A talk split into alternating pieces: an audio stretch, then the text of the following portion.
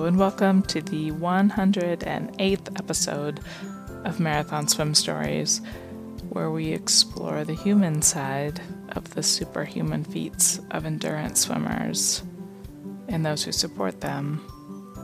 I'd like to chat with more people who support marathon swimmers. I'm marathon swimmer and coach Shannon Keegan.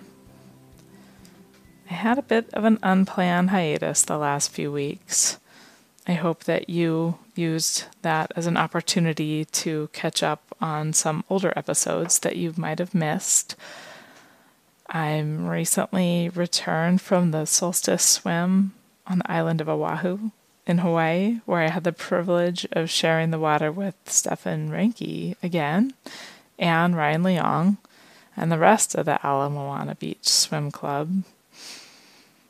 The water was a bit hot and salty for my taste, but it was such a great opportunity to connect with people in person and get in some distance.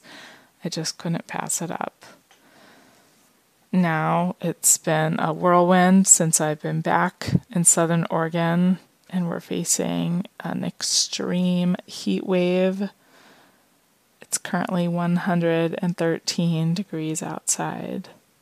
That's forty-five Celsius to you guys in the rest of the world. So at this moment, I am extremely grateful for my air conditioning, and I'm contemplating putting together an ice bath after this. It's been a really busy time, and I think that is probably extending to others of you in the world.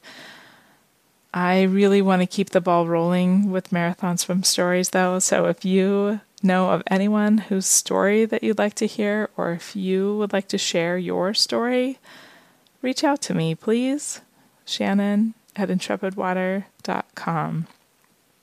I have just a few weeks before um, spending some time in Tahoe, and then right after that I'm heading for vacation in the East Coast to Vermont and Maine, and I really want to have some stories in the hopper so that they can roll out even while I'm on vacation. For today's episode, oh geez, I think that I recorded this over a month ago. I got to speak with Brenton Ford, the Brenton Ford of Effortless Swimming. I stumbled onto Brenton's content about four or five years ago when I decided to re-engineer my stroke after seeing myself swim. It was on my swim around Mercer Island. I had a fantastic kayaker who had a GoPro, and that uh, footage was very revealing. Have you seen yourself swim lately? I highly recommend it. It's the only way that you can find out if what you think you're doing is even close to what you're actually doing. But then, knowing what to do with that information, of course, there's tons of resources out there, but you've got to find content that resonates and that you can internalize, and then you have to figure out how to implement those changes in your stroke, which is where a coach comes in really handy. I hope that you enjoy this episode.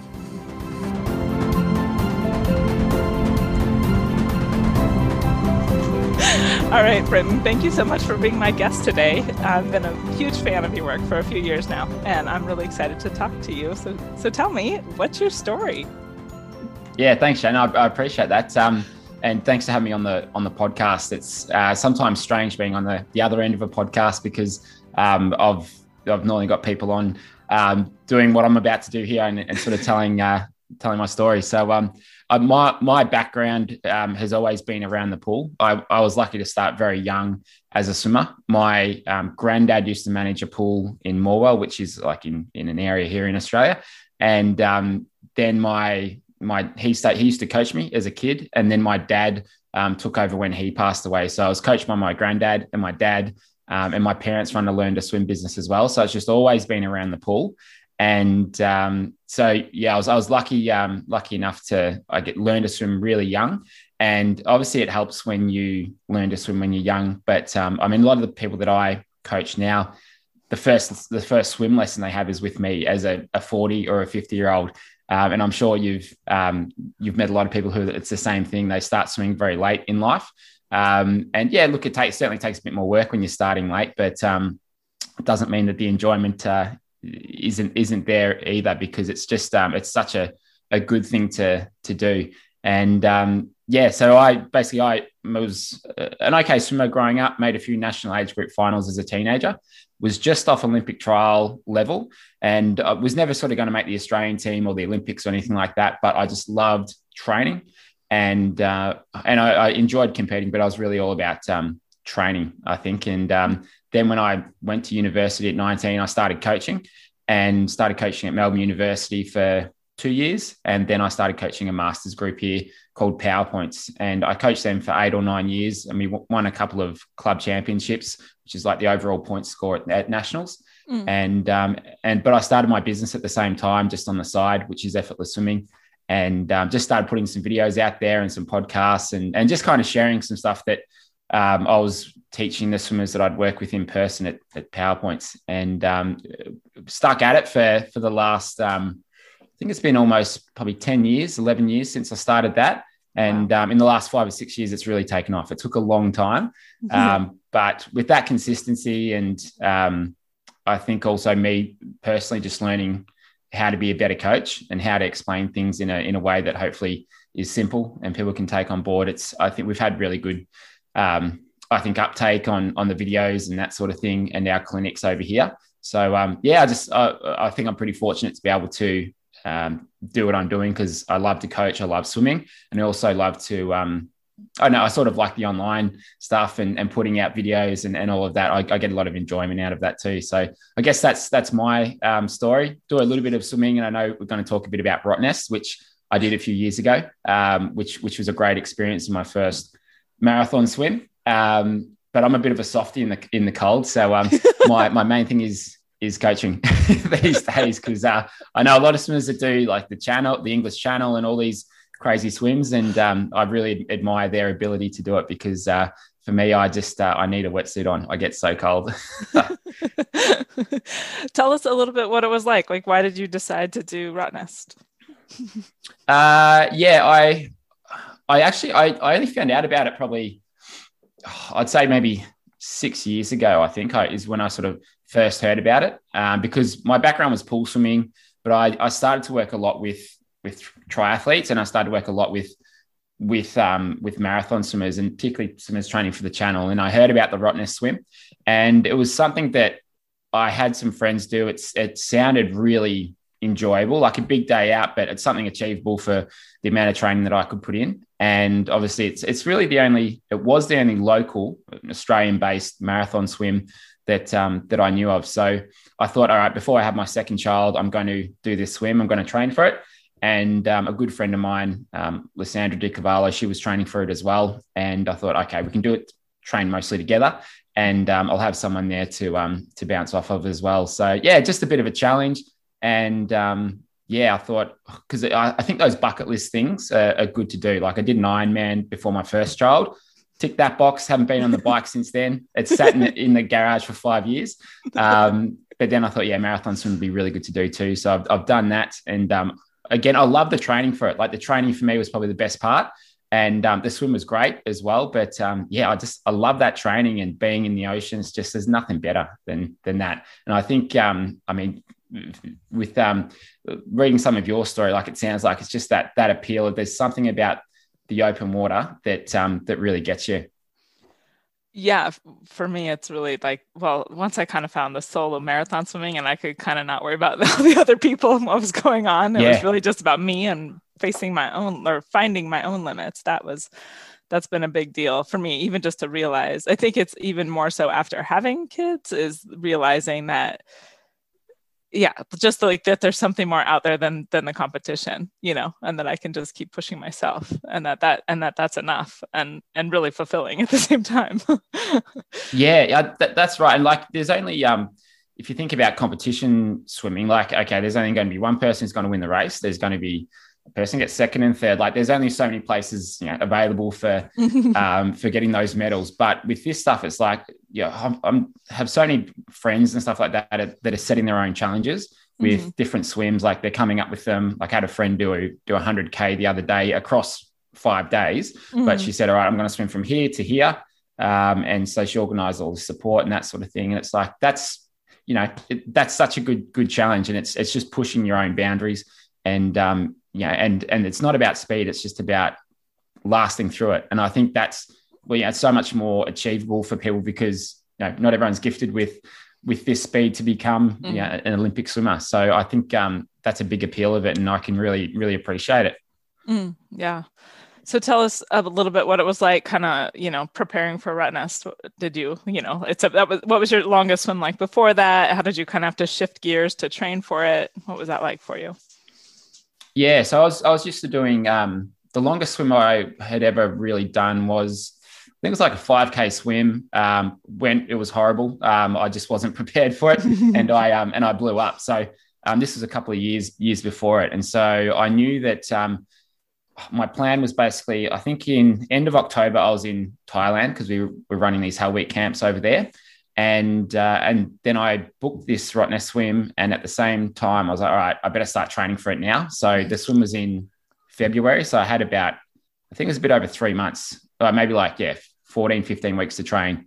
So um, I basically just like put it, got this Excel document, and I sort of put in there, all right, this is how far I want my longest swim to be, and this is roughly how far I want to be swimming each week. And then each week I'd just, you know, progressively build up to it. So um, normally each week I'd have a an open water swim um, without a wetsuit in the bay here in Melbourne. It's it the warmest it gets to is about twenty-one degrees, twenty-two at the at the warmest. And um, yeah, and so I just progressively built up. The longest swim I did was about two or three weeks out. I think it's about sixteen Ks at a pretty slow pace. Um, but we just kind of, we just built up like one or two Ks a week, started at like four, five, six, gradually built up. And, um, and that, like that distance was fine. Doing that sixteen Ks was so enjoyable. We got a sunny day. It was flat. It was just, uh, it was magical. And, uh, yeah. And like, I didn't get cold or anything like that. And one of the, the, um, the things that happened during the race was like I ended up getting a bit hypothermic towards mm. the end. Oh, no. And my pace the last five Ks was just it was it, it went from around a, I think I was holding a one twenty-two, one twenty-three for the first part of the race, and it felt great mm-hmm. and it dropped off to around one forty-five to one fifty the last five Ks.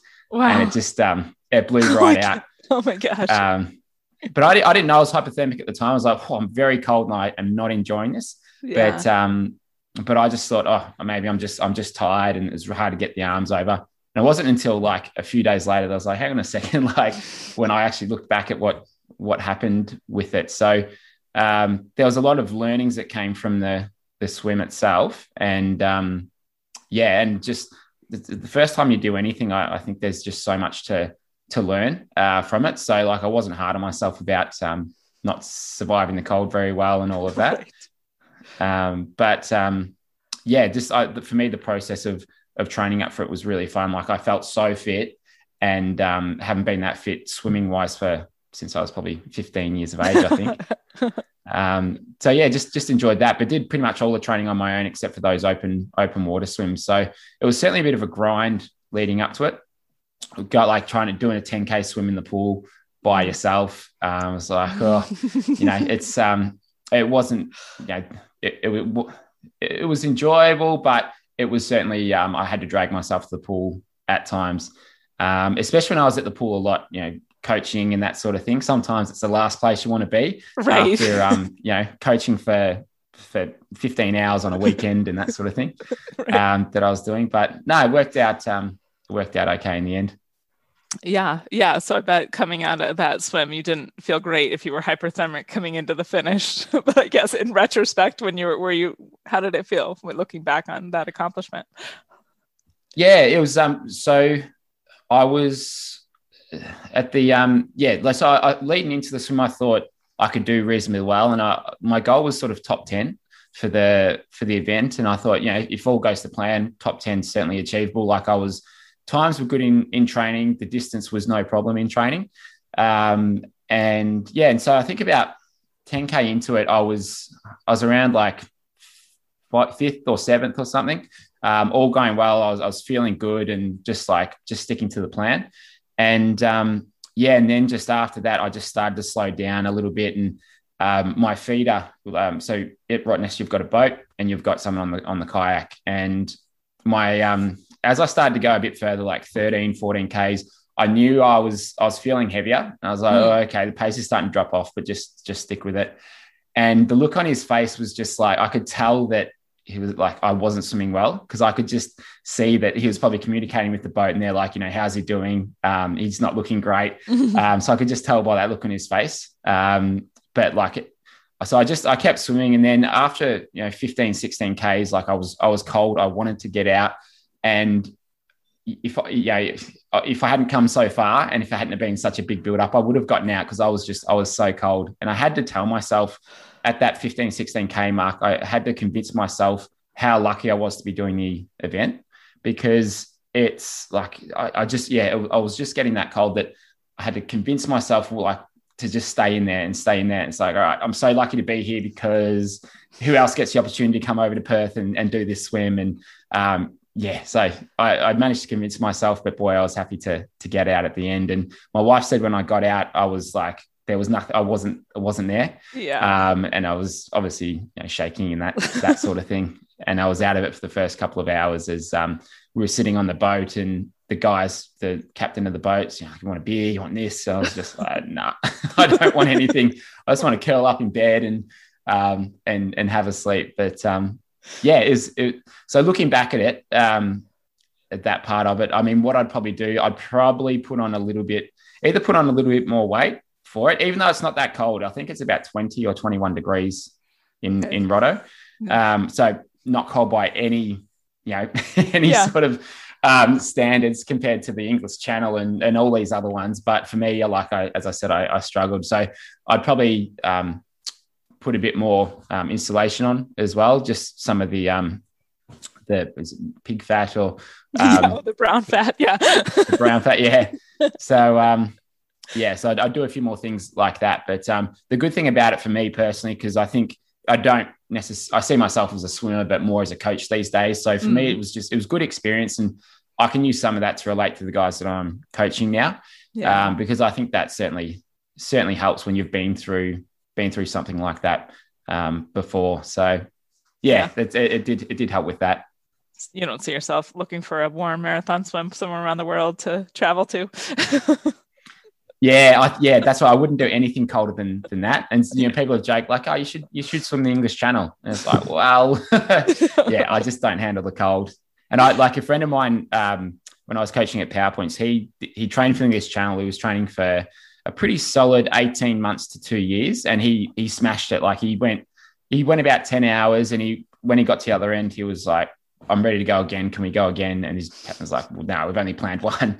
um, so he's talking about the double, but um, yeah. And, and, but for him, he put on a fair bit of weight, like eight or nine kilos. Oh. And I don't think he's taken it off since. And this was like six years ago.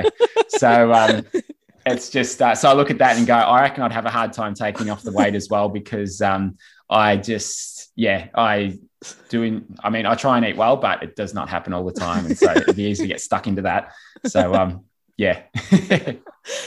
uh, what about your technique? Did you transform your technique at all going into like swimming a longer distance, or what was that like? Um, yeah, I, for me, like being a pool swimmer, I struggled for about three years in the open water. Like I, I could swim okay, but my stroke was very much a pool stroke. And then over the sort of first three years that I started open water swimming, I, I sort of changed my stroke for it, where the main things that sort of changed, like I was a little bit of a messier swimmer, so to speak. My recovery over the top was a little bit, um, little bit higher, a little bit wider. Um, I was a bit more aggressive with that, with the entry. And, um, and when I went back to swimming in the pool, so um, when was it? It's probably, I think it was maybe, so I started open water swimming around sort of nineteen, twenty. And when I went back into the pool to compete at around twenty-five, twenty-six, um, my, all my friends and stuff that saw me race, like the, a few of them that were um, the most honest ones, they're like, your stroke looks horrible. and uh, and I knew it, and I and I like it felt pretty bad in the pool, and it was just so different to what I had done as a as a competitive swimmer. Um, but I just couldn't change it. Like I just I really struggled to to change it because I was just so used to swimming open water, and that's all I was doing. So um, I think it's obviously there's a lot of similarities. What you do under the water is fairly similar, but for me that kind of rhythm and what's happening over the top um, was was very different. So um, I think I'm probably yeah back a little bit more as a pool swimmer these days, just with my technique. But yeah, it certainly did did change, because when there's chop and there's waves and and all of that, sometimes you do have to be a little bit, you know, messier with, with the stroke. Mm-hmm. Um, and so that's just what I'd, I'd turn to. And yeah. Um, yeah, as, you know, as much as it sort of hurt my feelings a bit to, for them to say, oh, you, like your stroke looks so bad. Um, it was kind of a, bit, a good wake up call, call for when I actually went back to the pool to, um, to compete and to train, because um, like I knew it, I felt it, but um, it was good to have actually people say like, this is how it is. Um, which was which was nice of them in a way. Right, right.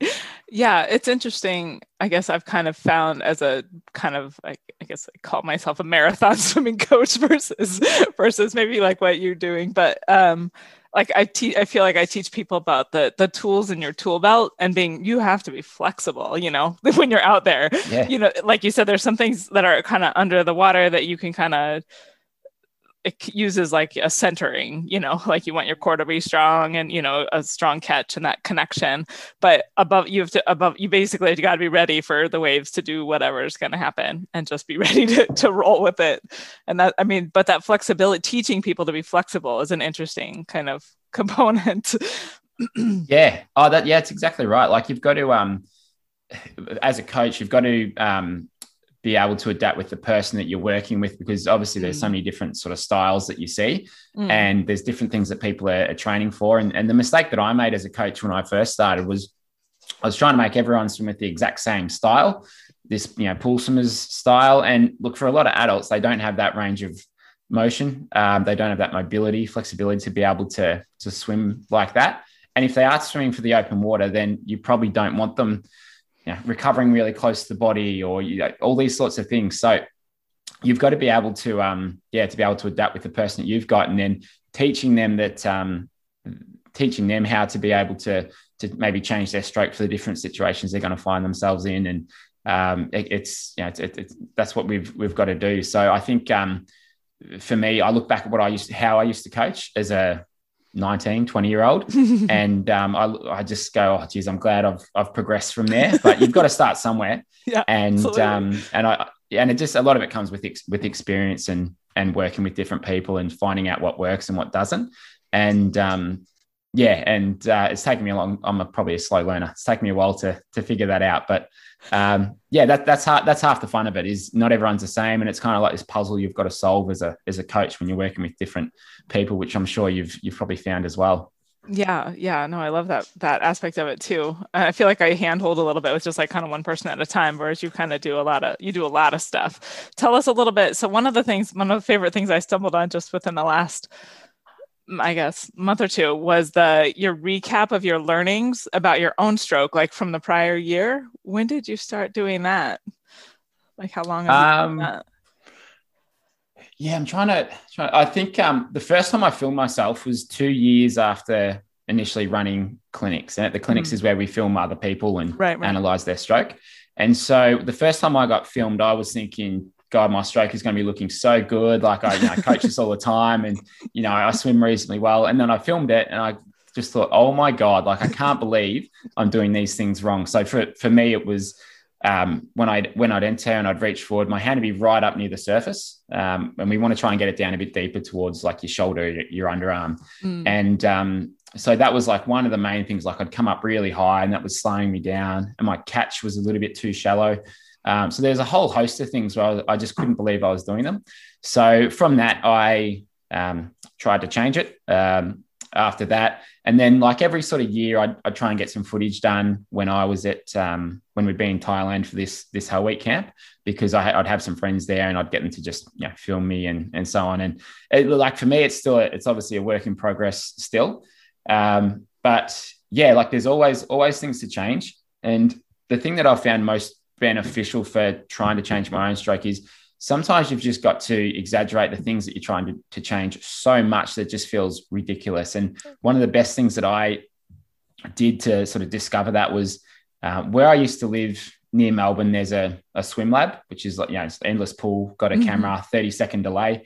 And um, when I was in there, I was, I was swimming. I noticed on the video that my, my catch was um, still too shallow. And so it just wasn't allowing me to get, get this sort of high elbow position. And it was, it just wasn't as, as good as it could have been. So I had to try and go deeper. And so I was trying to fix it. And I'd like, I'd swim for twenty seconds. I'd stop, watch the video. And I was like, that's exactly the same, but like, I'm trying to change it. Like, what yeah. is going on here? And so after about four times, five times of doing that, I thought, all right, I'm just going to try and pull with a straight arm, like really deep under the water, and we'll see where that lands it. And then when I stood up, I looked at the, the video, like it was, it was spot on. And yeah. so, but it felt like I was straight. And so I was like, okay, so that's, um, that's a helpful thing to keep in mind when I'm coaching other people. But if that's how it feels for me, we're, someone with a, a lot of experience with coaching and swimming, and it feels like that for me, it's probably going to be the same for other people as well. And um, so I, that was actually, that was just so useful for me to know about the, the extremeness of what you sometimes have to do to, to change things. Because I think it's like your stroke's like a, a rubber band. It's like you stretch it, but it always just wants to come back to its original size. And so it takes just so much like stretching it, stretching it, stretching it until it, you know, until it changes form, changes shape. So, um, yeah. And you've just got to be persistent with it for six to eight weeks usually. Yeah. Yeah. I like that analogy of the, of the rubber band. The other thing I've noticed just having like growing up swimming and, you know, just doing, I feel like I did millions of yards, like just reinforcing bad habits. So then mm. when I'm, when I'm now forty some odd, trying to relearn how to, you know, like re- as basically after I had my second kid, I decided I was going to kind of basically start over again. And I wanted to, there's so many, like there, I, just, I, I think I saw I, the first time I had a, I did Mercer Island in twenty seventeen and I, I my, my kayaker had a GoPro and she shared the footage with me. And I, it was the same kind of thing, like the putting the brakes on. Like, I saw that and I was just like, oh my God, really? You know, I just couldn't believe that I, you know, I had, as a coach, I'd talk to people and always talking about, you know, high elbow, whatever. And then I look at this video of myself, and I, you know, yeah. and I'm doing the, the brakes. So um, that's when I decided I'm going to, you know, re teach myself how to swim again. It's probably about the time that I stumbled onto some of, some of your stuff.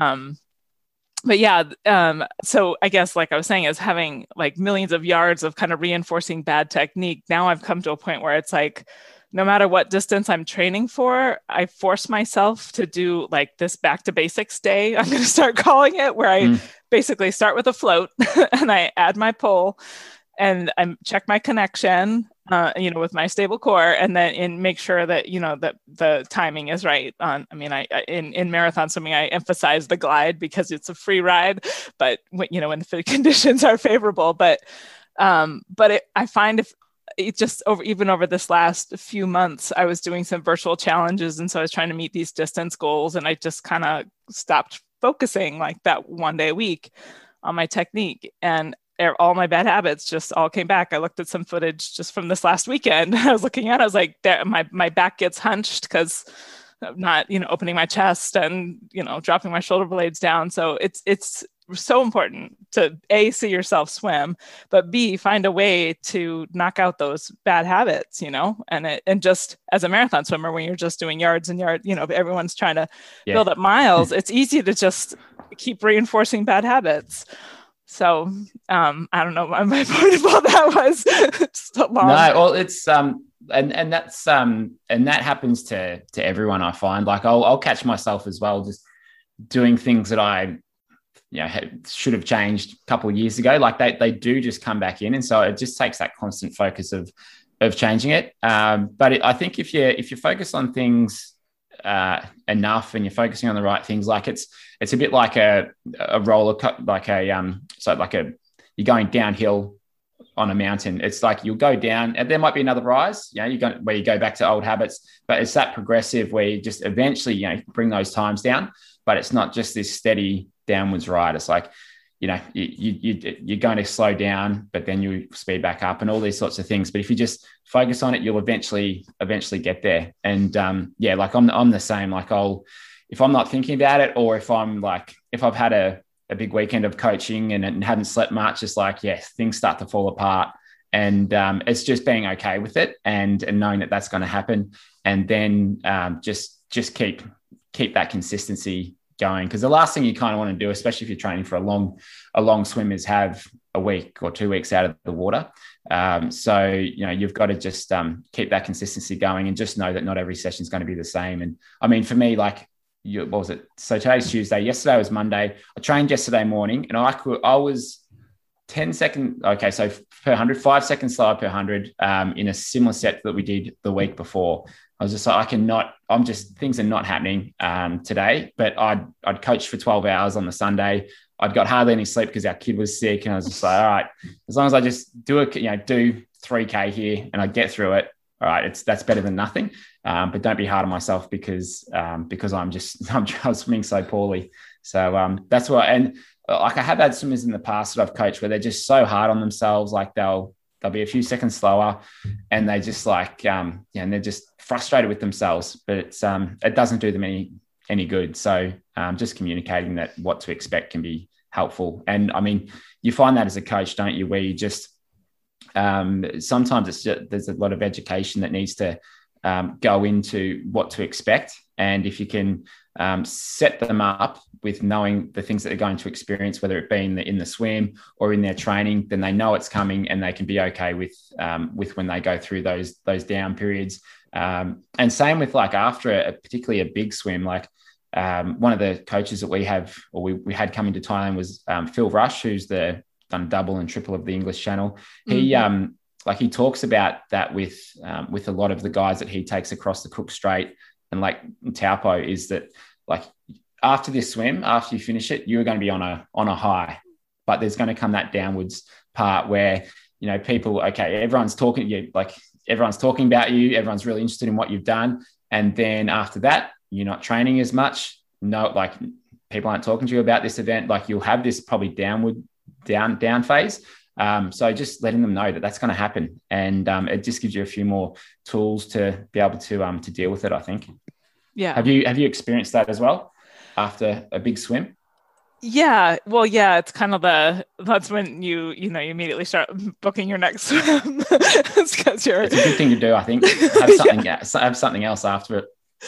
Yeah, but I don't know that I have uh, the the way that my like trajectory has been for marathon swimming. I'm always just I, the feeling of accomplishment has been good enough. I do kind of look forward to the next one, but I don't know that I've had like that same down period, but I don't know that I ever get to that same level of training that some people do. So for me, it's a push to get through the swim. Like I, I not that I barely get through there, but I, I guess I emphasize the, like the technique, uh, core strength. And then just like, I, min, I minimize the, I don't want to say minimize the distance because I, I do d- the distance days and I do lead up like open water swims to build distance, but I but I just don't put in the like the thousands and thousands of yards that a lot of marathon swimmers do. And so I think for those people, like their intensity that they're going in, like that they're training going in, makes that letdown maybe a little bit bigger, I, I, or it's a personality mm. type thing. I don't know. I'm just yeah. like once, once I come out of it, I'm like, I'm glad I get to be home with my kids for a little bit. I'm not running off to another swim. I don't know. So uh, one of those. Yeah. Yeah. Yeah. No, that's, uh, I, I mean, it's good if you don't. And like for me, I, I'm sort of similar. Like I don't get a big um, sort of down phase. The, the thing I felt after a little bit after Rotto and a little bit after the Ironman as well was a um, al- almost a sense of purposeless, like um, purposelessness. Like yeah. there's just like you've had this thing you're training for for um, half a year. You put a lot of work into it, and then it's done. And then it's mm-hmm. like, oh well, well, what now? And and for me, that that's been the the challenge. And uh, I haven't sort of booked another event after that. So I think it's just always trying to have something that you're looking forwards to, to after it, at least, at least for me. Um, and one of the things I really like to do is, um, is, is is surfing. Like, and for me, that's like covers all things. It's like it's a bit of play, it's, yeah. it's being in the ocean, it's that cold water. Like it, it sort of covers all those bases for me. And so if I if I can do enough of that after something like big, like a big swim, or for us, like when, when we were running camps um, before things shut down, it's like I need I need a little bit of that just sort of free time, that play, to be able to reset and go, all right, what what's my, what are my goals? What do I want to work towards now? And what's what's important to me?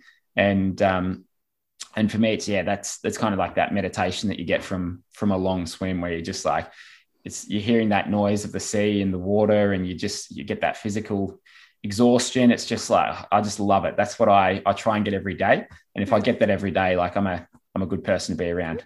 Whereas if, if I don't, then, um, yeah, a little bit less so.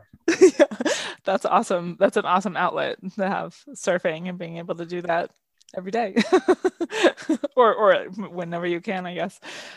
Um, tell us a little bit about, um, I guess, I don't know, I want to hear a little about your camps and how that got started and how they've taken off and all that kind of stuff. Yeah, we, um, when I was uh, from like, my, through my twenties, um, myself and some friends that I used to swim with growing up, we would go up to North Queensland where it's warm, and we'd um, we'd do a tra- like an informal training camp. So there'd be like six to six to twelve of us roughly going up, staying in this one in this one place. Some of us sleeping on the floor, and we just smash ourselves training for like five to seven days. And so we'd normally like get up, we'd do some like some boxing and some running and that sort of things um, at, on the beach in the morning. And then we'd go for a training session after that. Then we'd um, come back, have lunch, and then we'd go for another training session in the afternoon. And we'd, we'd do that um, training camp in the lead up to this sort of local state um, country championships, which you'd all go along to and just get together as a, as a group. So like that event, it wasn't like a, a huge event or anything, but it was, it was a bit of fun. So we'd do it in the lead up for that. And those training camps were just so much fun, where we'd just get to, you know, get so fit within a week. We'd have fun hanging out, eating together, um, and just, yeah, it was kind of like school camp, but um, but for adults. And so when um, this the opportunity presented itself, um, when a guy that I knew, he was working at Tanya Pura, which is a resort in Thailand, in Phuket there, which we were, um, yeah, which had sort of just started. And he said, you should bring a group over.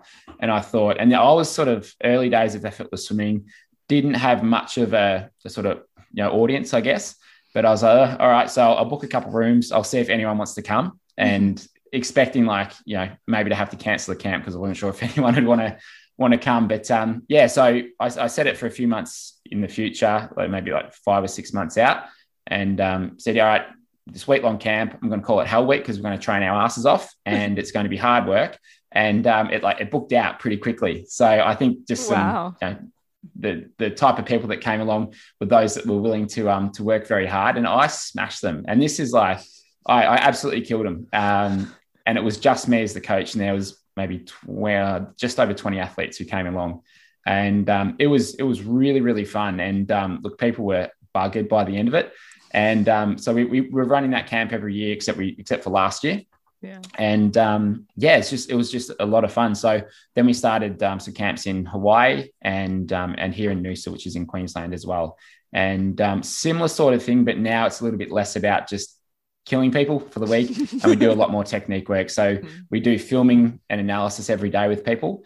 We do some, some harder sessions, um, but it's more just about improving your swimming and and learning about your stroke and, and everything else. So it's a bit more sort of enjoyment, education, and a bit more of a holiday than just a, a training camp. And that seems to um, appeal to people a lot more um, than uh, than getting smashed for a week. But uh, it's just, uh, like as a coach, it's so much fun. And I think for the athletes, we've had people who have come to like five of those Thailand camps, and like they they really enjoy it. And we've got such a good group that have that keep coming back again and again. And I've made some really good friends from it. So Um, we haven't got any camps coming up at the moment, but um, I think I'll start back next next year when we can guarantee that, you know, we, people can get here at least from New Zealand, and mm. we'll see what happens with the rest of the world. But yeah, it's uh, I just want to make that opportunity for for adults, because like how often do you get to go on something like that as an adult? There's just nothing for them that I that was around, and so um, you know, it's something that I loved as a um, twenty something, and and now um, yeah, I just want to make that opportunity for people, and uh,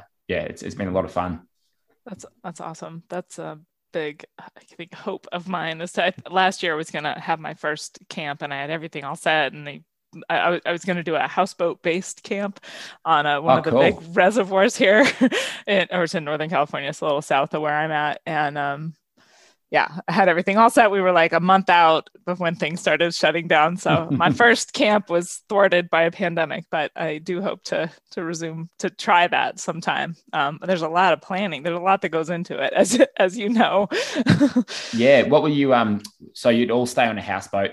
Yeah, it was, it was a small group. There, hey? Yeah, yeah, we were just kind of, we had awesome. a few, few spots, um, like we were going to do, like there's a bay where we would do maybe a circle, like a, like a, not, maybe not English Channel qualifier, but, but the, that kind of thing. Like we were going to have some days where you just like the, the houseboat moved down and you swam to it. And then a day where the houseboat's parked and you do loops around it. And um, this big reservoir, they just, it pre-season, like before Memorial, Memorial Day, there's, there's some fishermen on the lake, but not, not really anybody that time of year. And the water is perfect for a cold water marathon camp, like um, probably sixty-nine. So I think twenty, twenty-one, what you were saying was not yeah. that comfortable for you, but but good for like a, a distance, cold water distance training camp. Yeah. Yeah. Oh, so. that's uh, that'd be, a, that's a good setup with the, with the houseboat. Um, yeah, I figured we could have a hot tub that, there. So. And a yeah. How cool is that? Yeah. It's, um, Like there's a few guys, um, there's one or two groups here in Melbourne that run not nothing similar with their houseboat or anything, but they do some cold water camps in the bay here. And um, it just looks like for, for those that are especially training for something long, or mm-hmm. they want to, or they love the cold water, uh, it's just, it's such a good opportunity. And I mean, last year, I, for, for me, like we run these swim clinics, which is where we do our, a lot of our filming. And I've had so many people that pretty much took up swimming last year, or they got back into it from since when they were a kid, and they've, they've become cold water swimmers because like last year no pools open, and so the only thing they could really do exercise wise was was swimming in the bay here. And so look, it gets down to uh like ten or eleven degrees here mm-hmm. Celsius, which is it's cold. fifty, and um yeah. Yeah, so I have a they, table. Um, I brought brought my cheat. I, was, I, was, I thought that's yeah, yeah. Um, you might need some Australian slang uh, conversion table for that as well. But, um, yeah, we um, yeah, like I've had so many people who have just taken that up and they've, they've they're loving it. So they've just turned themselves into cold water swimmers, and they they do it every day if they if they can. And it's um that's been one of the positives to come out of this is people have really um taken up that sport and um have become addicted to it in a good way. They're just that feeling that you get. Um, they love it. And the funny thing is, like I I can often tell which swimmers are, are cold water swimmers when they they walk into the pool for the clinic. Like there's something on their face that like they just, you can just tell like it's, um, yeah, they've got this big smile and they're just like, I don't know. It's, there's something to it. I can, um, yeah, I can, I can pick them nine times out of ten. I reckon. That's awesome. But not for you. You're surfing, but not, not any other time dipping in the ocean just for fun. No, well, look, I do go down for a, a dip now and then. Like I went in, it's twelve degrees. I, I, I stayed in for like two minutes, but, um, yeah, like I do, like I do like that that refreshing feeling. But uh, yeah, staying in there for long periods of time is not my um, my, my cup of tea. But I do, yeah. Um, yeah, I can appreciate those that do. Like it's one of the swimmers that came to a clinic on the weekend. Her next challenge is an ice mile, which is under five Celsius. Mm-hmm. Um, I don't know what that is Fahrenheit, but like, oh my god, it's just uh, yeah, it's uh, gutsier than me. So yeah, I just right. try and I let them rub off on me when they. when they come and attend the clinics, but uh, yeah, I'm not that brave. Sorry, different different strokes for different folks, right? Yeah, that's right. What? How do you like? How do you go in the cold? What's your like? What's the cold, the coldest sort of you get down to there? Um, we, I'm in a deserty part of Oregon, um, and it we our, our reservoirs get. Like they're not, not, they're probably, if you look at my table, um, like one, two, like in the middle of winter. And I, and I've overwinter swam a couple years, but by the, by the middle of winter, we're just like getting, like getting wet. That's, but I was, yeah, yeah I just was, I was just, that's cold though. So I just love freezing, right? Yeah. Yeah. Yes, very much so. But it was, yeah, it was definitely just an effort of, I guess part of the other marathon swim training I do with my clients is getting comfortable being uncomfortable because it's kind of, you're kind of yeah. signing yourself up for that. So not to say that Yeah. So some amount, like, I feel like the cold tolerance, if you're going to do, I initially, I initially started it when I was headed out to do Lake Tahoe, which is, you know, I think it, it gets up to um, uh, like twenty, twenty-one, like late summer, but I doing it earlier summer, it's, you know, it's mid sixties or like nineteen. So um, yeah. So anyway, just having some comfort, comfort, like cold comfort, I think kind of helps. Even n- not that you're, you know, you're not swimming in it for that long of a time, but just having, being familiar with the sensations of being cold yeah. helps you kind of know your body a little better. So, so that when you're uncomfortable, like in a swim, you could know like, what kind of uncomfortable am I, I guess is my philosophy. Yeah. Well, it seems like something that, um, you, you build up this tolerance to, and you, you become more comfortable in it, and your body just, just adapts like, like anything that you, that you do more and more of, your body becomes familiar with it. And I, the thing that I found too, is it's like, I've not, I haven't done it recently, but we were doing um, a winter solstice swim. So on the shortest day of the year, myself and some people I used to coach, we would go and do um, a, a swim in the bay. So it was probably, I think the coldest, maybe you know, nine or ten. Um, and so we do like a, a K swim, a kilometer. And it was, um, you know, and after the first four or five minutes, you actually settle down and you find this real, real calmness in it. And like, after that, that's usually pretty good, but it's that for those first couple of minutes, at least for me, where it was just like, there's all right, you got to control your breathing, and then you just got to let yourself settle into it. But it's, um, it is, it's just teaching your mind to be able to not panic and to relax into it. And then you really find this like almost bliss state when you're, when you're there.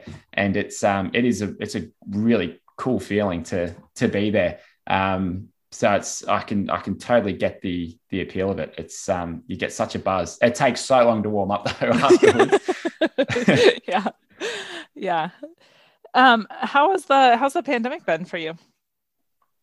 Uh, so we had, um, I was mentioning this to someone I was chatting to the other day, where it's like, when you're, when you're running your, your, your business and you do your, if you do a SWOT plan, one of the threats you don't put is like pandemic and all pools closed all over the world. Right. Um, so we had, we had two months there, maybe it was May and June, where like, like nothing was happening. Like nobody was watching swimming videos on YouTube because there was no pools open anywhere. And, um, and no one needed coaching, uh, because they couldn't, they couldn't swim. swim yeah. So yeah, there's, there was two months there where like nothing was happening. And, um, And I was still hoping to be able to run our camps and stuff. Like we had, we had three weeks of Thailand camps, um, sort of booked and paid, and same for Hawaii, same for Noosa. And um, yeah, so we had like, I don't know how many that is, but maybe like eighty or ninety swimmers um, who were booked and paid for camps. And I was just like, okay, we'll see if we can run them. Kept pushing it back and stuff. And in the end, I just went, oh, I'm going to refund everyone and um, and just hope, yeah, aim for next year. And, um, and then with our clinics, we, I think we probably had close to maybe six months, five or six months where we, we couldn't run clinics or anything. Um, so there was a time there where I was like, well, this is interesting. Um, and we'll see, see what happens, but we, like, we managed to get through it fine. And now things are just like, things are, are bigger than what they were before in terms of how many clinics we're doing, the online coaching, like it, people are just, yeah, they want it, they want to improve their swimming. So a lot of people have taken it up, and they were sick of not doing much last year. So we got through it fine. I've got to be pretty, um, you know, grateful for that, because things are like, you know, pretty much open here in Australia, and um, we've got, yeah, almost no restrictions essentially. So yeah, got through it fine, um, which is very lucky, because, um, you know, a lot of, a lot of um, swimming clubs lost quite a few swimmers because of it. And, you know, if you're just coaching a, a squad or a club, like you, um, may not still have have work, I know, in a lot of places overseas. So it's um yeah very very tough for for the the industry. So I hope um yeah I was I was lucky. I can't can't complain how things are now, which um which are good. How about yourself? Um yeah I kind of this well the camp I was telling you about, I just did the same thing, like push push push push off the decision, and then I finally just like give everyone their money back, because it was just easier yeah. than trying to hope that something was gonna whatever that we could materialize something, and who knows when's and um But yeah, mm. uh, you know, all my summer events, every, I had uh, everything was canceled. And then I just didn't even have the confidence once things were even starting to open up a little in the summer. I, we were feeling just really COVID cautious, I call it, with my, wanted to make sure my husband was still able to work. So we were just staying at home and Um, I have an endless pool, so I'm super spoiled and lucky. Oh, that's good. Yeah. yeah. I, um, but I didn't feel comfortable hosting people in my backyard. So, um, so I'm trying to bring things back this year. Um, yeah. And hope I'm optimistic. I guess I, I'm pushed a lot of my, I pushed a few new services online, or started pushing a little bit more of what I had online out there. Um, but yeah, it was, it was a tough year, to say the least. yeah. Yeah. And I can, uh, can imagine it's, um, it's, I remember being, being in it and like kind of, it might've been like May or June when um, there's so much uncertainty and it's like, how long is it going to last? And when are we going to start to come out the other end of it? And I was just, um, like it, it felt like there's going to be no end to it yeah. when there's all that uncertainty. So one of the good things that feels now is that, okay, well, I, we can see a bit of a path that's that things are opening, and it's like, it's in that better trajectory now.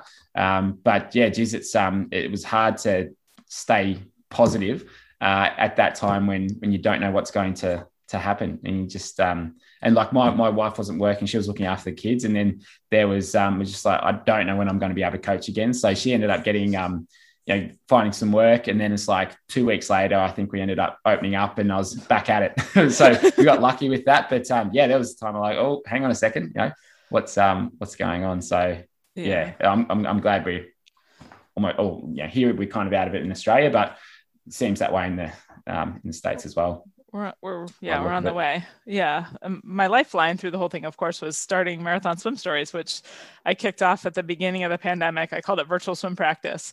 And I would, the times I would usually go to the pool, I just, we started just talking. We were just, we started out complaining about not being able to swim. And then I was like, wait a second, we could, we could talk to people. This would be, this could be fun. So, um, ah, cool. That's, yeah. So that's how this whole, this whole madness started, which has been amazing to be able to just connect to people all over the world and talk about something I love. So that's been fun. Uh, oh, it's so it's so good that you um to be able to do it, isn't it? Like I've learned from um my own podcast, like I've learned so much from talking to to people, and you meet you meet a lot of people through it as well. And then and then that leads you to to other people. And it's like you get you can really um and it's obviously people that are interested in what you're interested in as well. It's like, right. you know, the, one of the things that my, my wife used to hate is when we'd have, um, like I say, barbecue at our house and all the guys that I was coaching would come over and we'd just talk about swimming. And she's just you know, roll her eyes and be like, uh, you know, like, can we talk about something else here? Um, so it's, you know, it's, it's funny, isn't it? Like you just, um, it's so easy to talk about swimming because, because we love it and it's, it's what we do yeah. um, and think about so often. And yeah, uh, yeah so it's, it's good to be able to, do that and, and do it on a podcast where lots of other people can listen, and you don't know who's listening either. Like you just um that that's a cool thing about podcasts, like the amount of people I've who've said, oh, you know, I like your podcast, and like I've met them at the pool and it's like, oh, that's awesome that you that people actually are, are listening to it, because you don't know sometimes. you know, it's right. like, yeah you just you're just talking, talking put it out there and see what happens. Yeah exactly yeah, that's right. Yeah it's funny. Tell us about your podcast. So you've got, gosh, how many episodes now? Hundreds. Uh, we're at one hundred and I don't know, maybe seventy or so. And um, I've been very sporadic with it. So I'm, I'm trying to be more consistent. I'm trying to do it weekly. Um, but for me, like, I don't, I don't know when I started. I'm thinking probably like six years ago, it might've started. So it was a while ago that, that I started. And um, I've had a, a business coach for a, a while. And, and one of the things he said was you should do a podcast. And the anxiety I had around, first of all, like, host holding a hosting a podcast and and then having guests on. And if I had like the first guest I had was a guy, Michael Klim, who's quite a famous Australian swimmer. Um, he's Olympic gold medalist, um, world record holder, like big name. And so I knew him through a friend of mine.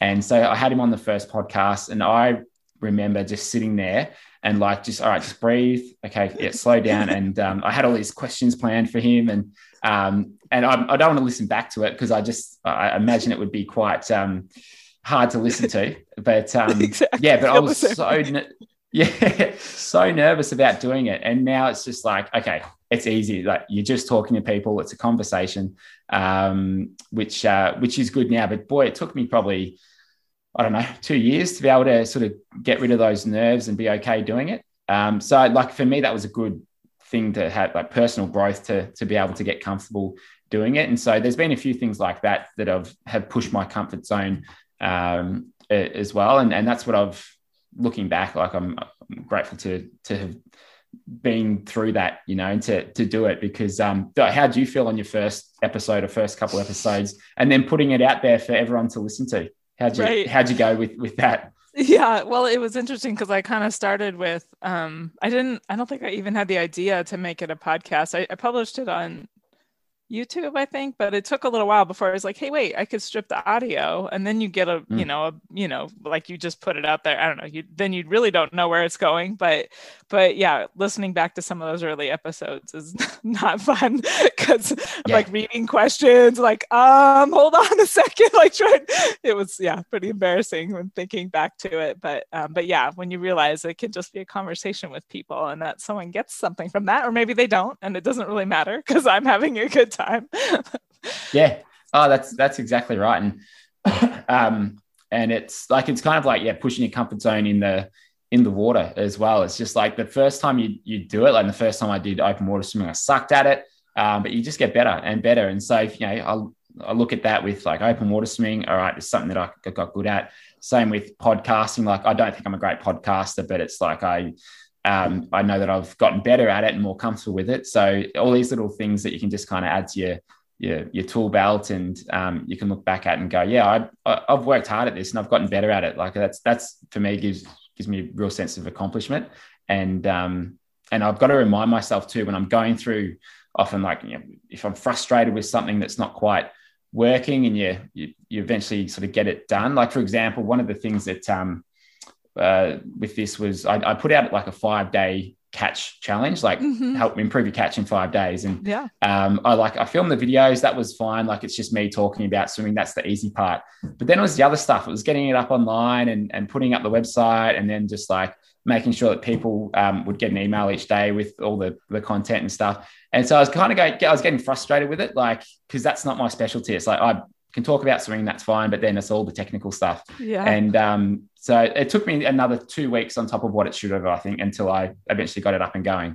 But after I did it, it's like the results have been great. Like heaps of people have been saying, like, I've taken five seconds or ten seconds off my one hundred times, and like I really enjoyed it. And so it was worth it. And I look back and go, oh, that's, yeah, okay, I'm glad I did it. But uh, yeah, I've just got to, I've got to catch myself sometimes where when I'm getting fr- frustrated with those minor details um, that you go, no, no, on the other end of this is is something good. So it means that you're um, you're doing something worthwhile when you sort of get to that point. Mm-hmm. Yeah, I um the like a couple of things like the with podcasting, with with anything, when you have that idea, it's like just like to just start, you know, like if, mm. and if it's a marathon swim, it's like, you know, just sign up and then and then go swimming, you know, and you just start and then start working your way up, because you just, you just got to start, you know, but um, I thought for sure you had a team of like a hundred people back there. You put together so much amazing stuff. It's just you.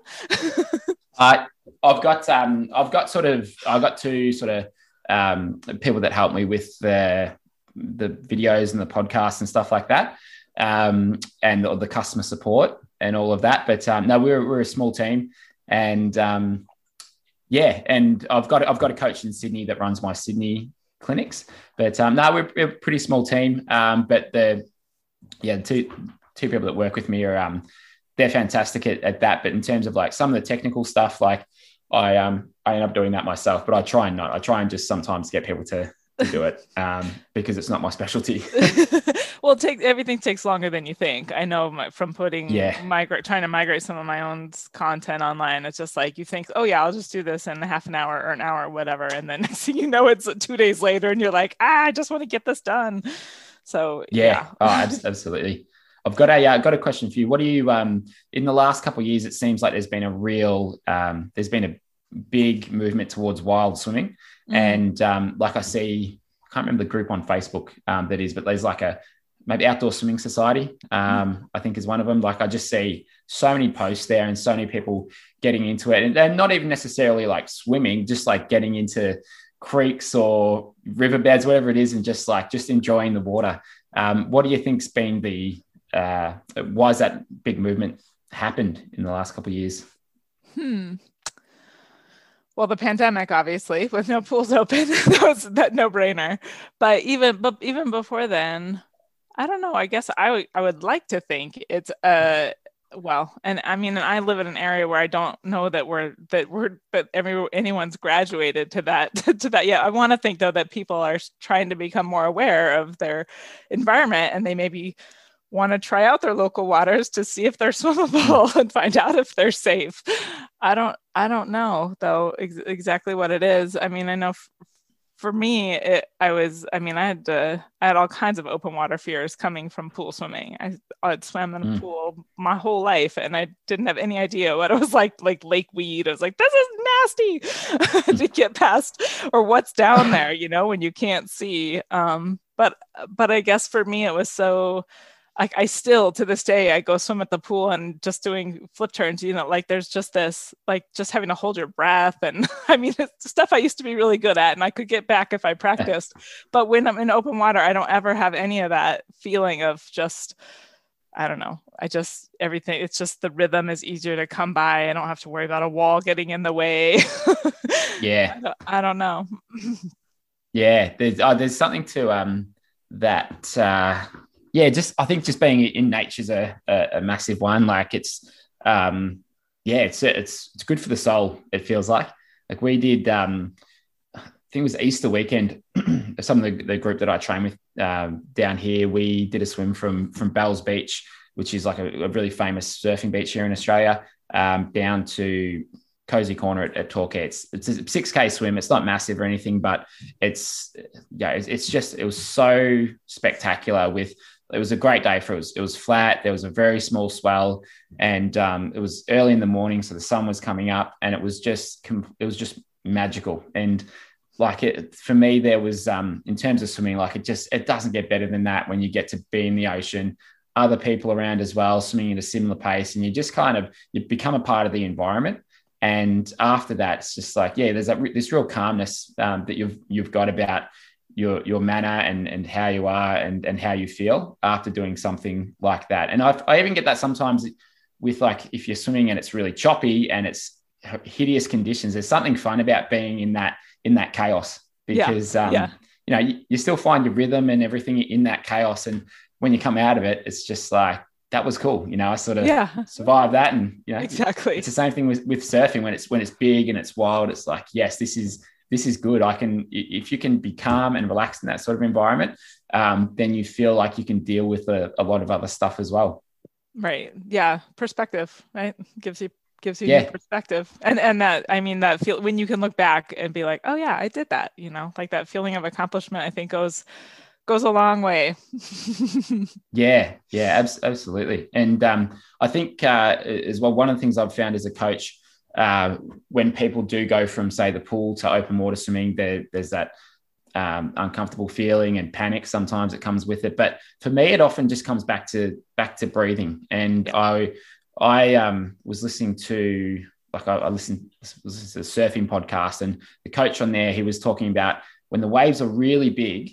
If you're paddling out and you're working really, really hard to get out the back, and your heart rate's up at one seventy, one eighty, then you've got no energy left for when you eventually get out there. So if you mm. just relax, just slow down your breathing, and eventually that water that's being pushed in by the waves is going to recede and it's going to have to go back out. So if you can just, you know, work with it, come back to your breathing, then you're going to be much, much calmer out there. And the same thing when you're paddling into a big wave is if you're panicked and you're rushing, then you're probably going to panic and rush on the stand up, and you might not, you know, you might fall off because, right. because you rust with it. Same thing with swimming, I find, is if you can just always come back to your breathing and, and settle that, then that takes care of a lot of that, that panic and uh, exhaustion at the start. So I try and communicate that to the, the swimmers that I, I coach, if they're doing triathlon in a mass start and there's people around and they're not comfortable in the water, it's like, just come back to your breathing, find that rhythm and, and go from there.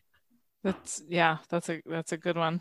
Um, I have this theory that oxygen exchange, like that's the secret to swimming fast, right? Is that the, somebody can get their turnover going, you know, like have perfect technique and everything, but, but the oxygen exchange, you have to be able to exhale enough so that you can inhale just the right amount, you know, like, but, you, but finding that balance, that's, that's the secret, isn't it?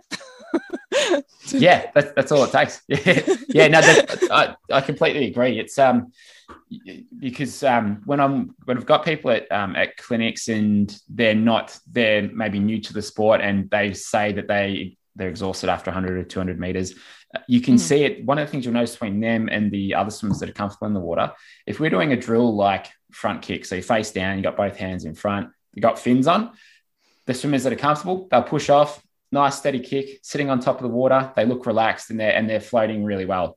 The swimmers that aren't comfortable, they're really tense mm-hmm. through the hands, through the shoulders, everything, and then they're kicking super, super hard, and they'll get to the end, you know, pretty quickly, but they're exhausted. And then, and you can see that that comes out in their stroke, is there's so much tension um, in that, and and with their breathing, that it's not, it's just not, you know, rhythmic, or it's not, um, it's not relaxed at all. And so I will often say to them, like, if you if you were walking down the street and you were like going, it's yeah, like yeah, you're going to tire out walking as well. So um, what if what happens if you just slow your breathing down and you you know just have a, a more natural exhale, and um you know, if you're able to relax that part of it, then you'll probably find that you won't get get as exhausted. But look, I, I get it, because if you think about it, if you're someone who can't who's not a good swimmer and you get put in somewhere that's deep and you can't stand up, it can be a daunting thing. It's like, well, how am I going to like stay above the water? Like, because my body just wants to sink. But um it's it's kind of that that contrast, right? Because you know, the more you panic, the more you tense up, the more you're going to sink.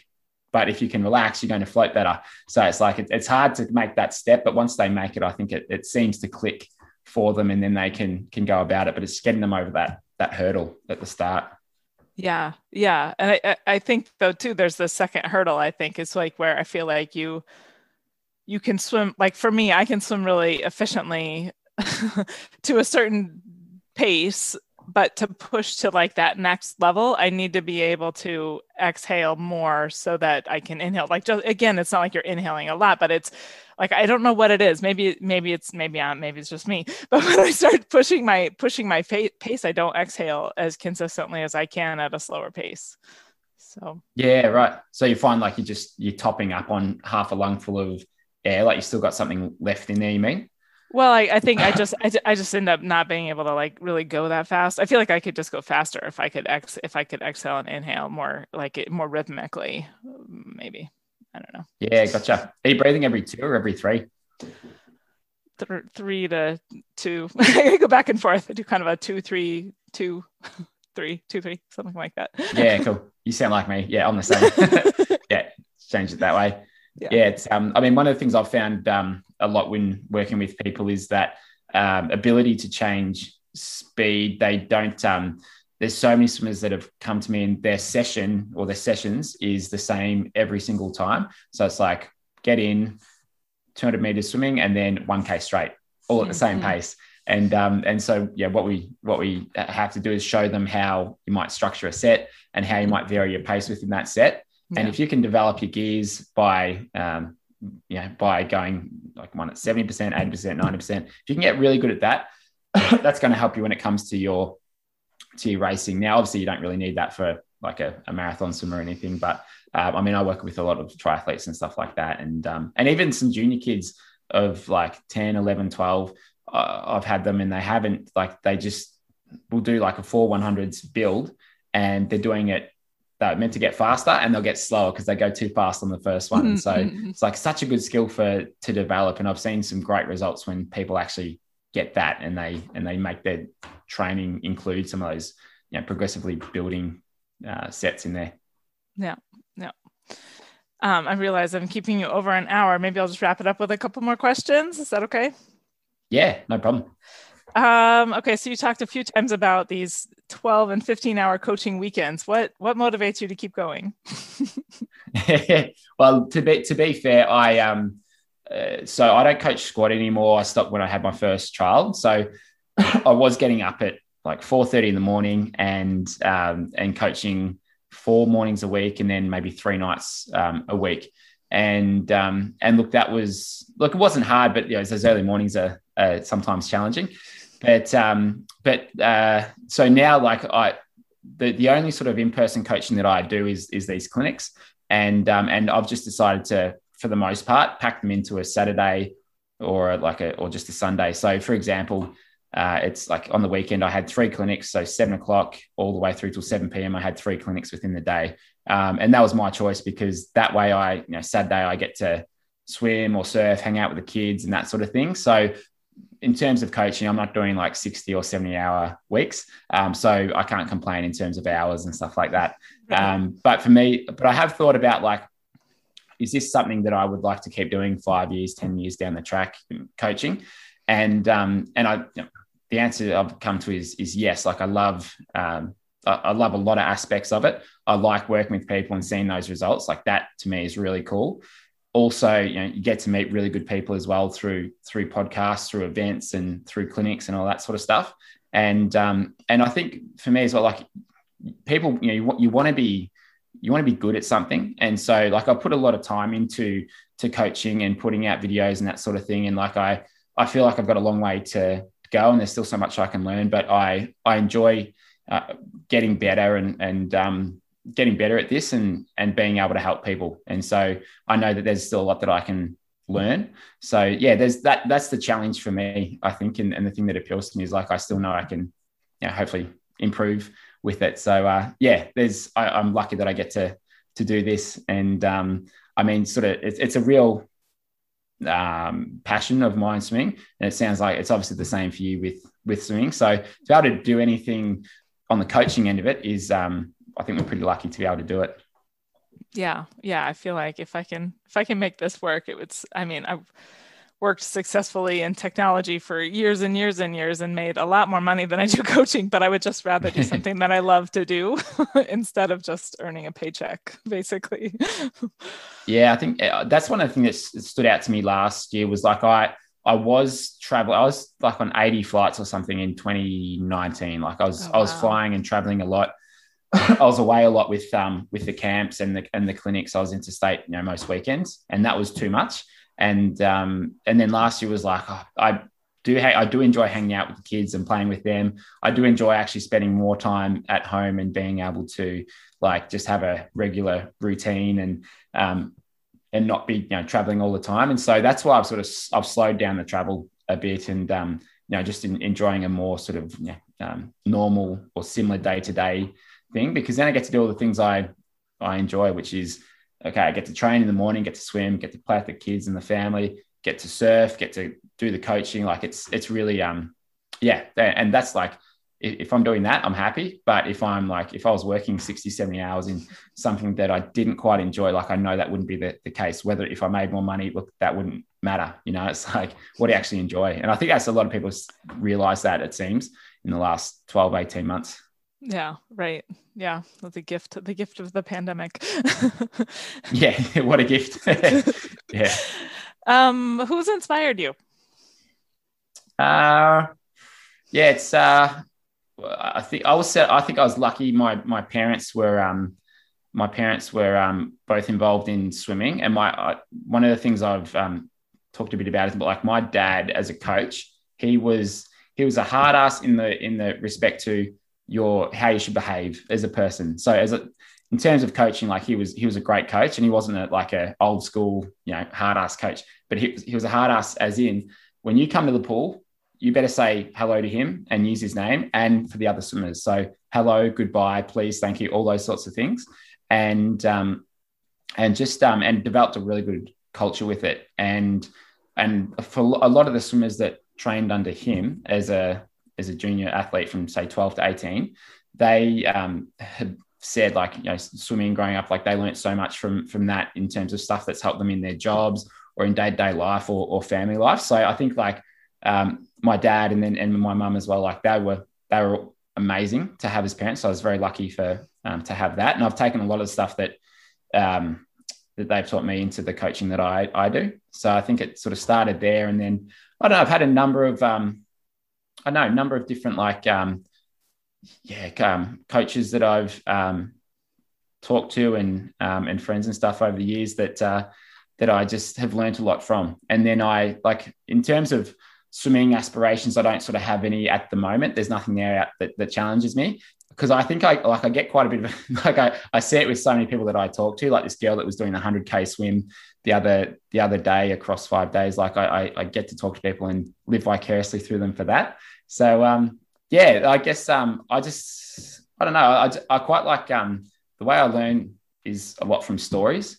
like is hearing people tell tell stories. So I don't know, I picked up so many different like little nuggets from stories that people have told, or for like for from coaches. There's different phrases that I've heard them explain things in, and so the way that I coach, I don't t- I take credit for about five percent of it. I think I've sort of learnt it from from everyone else, and I couldn't tell you where half the things have have come from, but I've heard them from other coaches. So yeah, there's there's no one in particular, but there is one thing I will mention is um, in terms of my swimming coaching, there was an article that um, was written by a friend of mine, Wayne Goldsmith, about uh, Bill Sweetnam, who's a he's been around coaching for a very long time, and the article he wrote was basically, can Bill Sweetnam still coach these days? As in, like, he was an old school, very hard coach, would make people do some incredible sets, and like wasn't I don't nec- wasn't necessarily um, not personal, but he was just he was a very hard coach and make people work incredibly hard.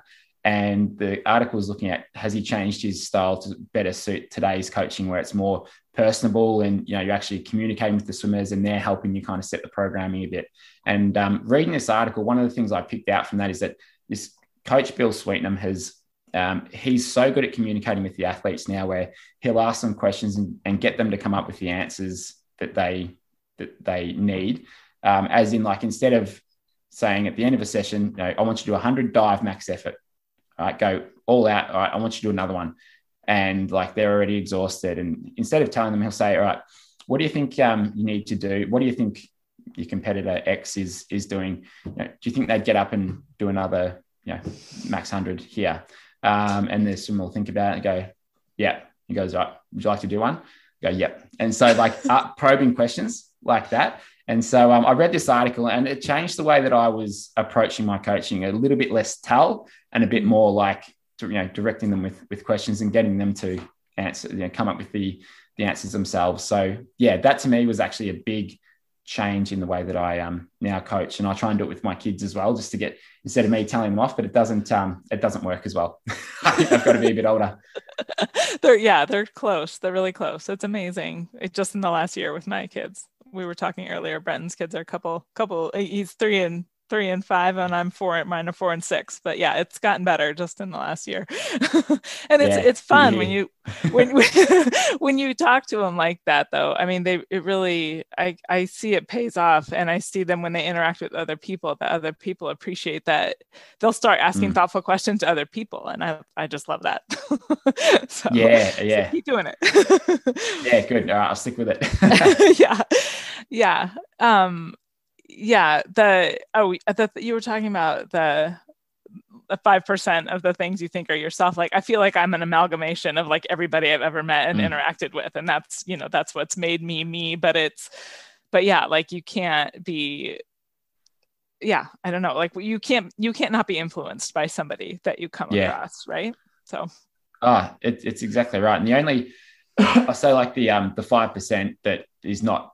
Um, is, is actually my my own. So like two years ago, I was running clinics, and the way that we teach the catch in the pool um, two or three years ago was we're using these different drills, and we spend like we spend too much time trying to get people to do the drills right.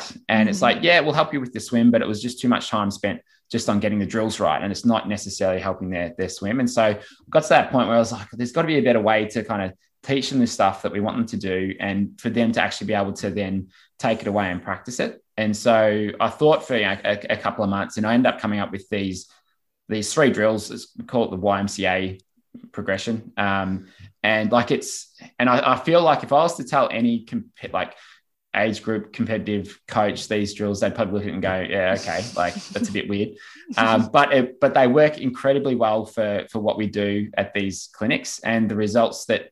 When people come back and get filmed again, like we're seeing the majority of them really improve their, their catch and pull, which is really the most important part of the stroke for a lot of people. Yeah. And, um, and so, yeah, we made up these drills, and in my mind, I was like, do you, what right do you have to come up with your own drills? And, um, yeah, all of that stuff, but it's, um, it worked really, really well. And so what I sort of gathered from that is well, there's no, there's no rules in how you do this stuff. Just come up with whatever works for you. And if it works, great. And don't worry what, Um, what others might think or say about it. Like if it works, then that's the most in, important thing. Um, so yeah, that's, that's the five percent.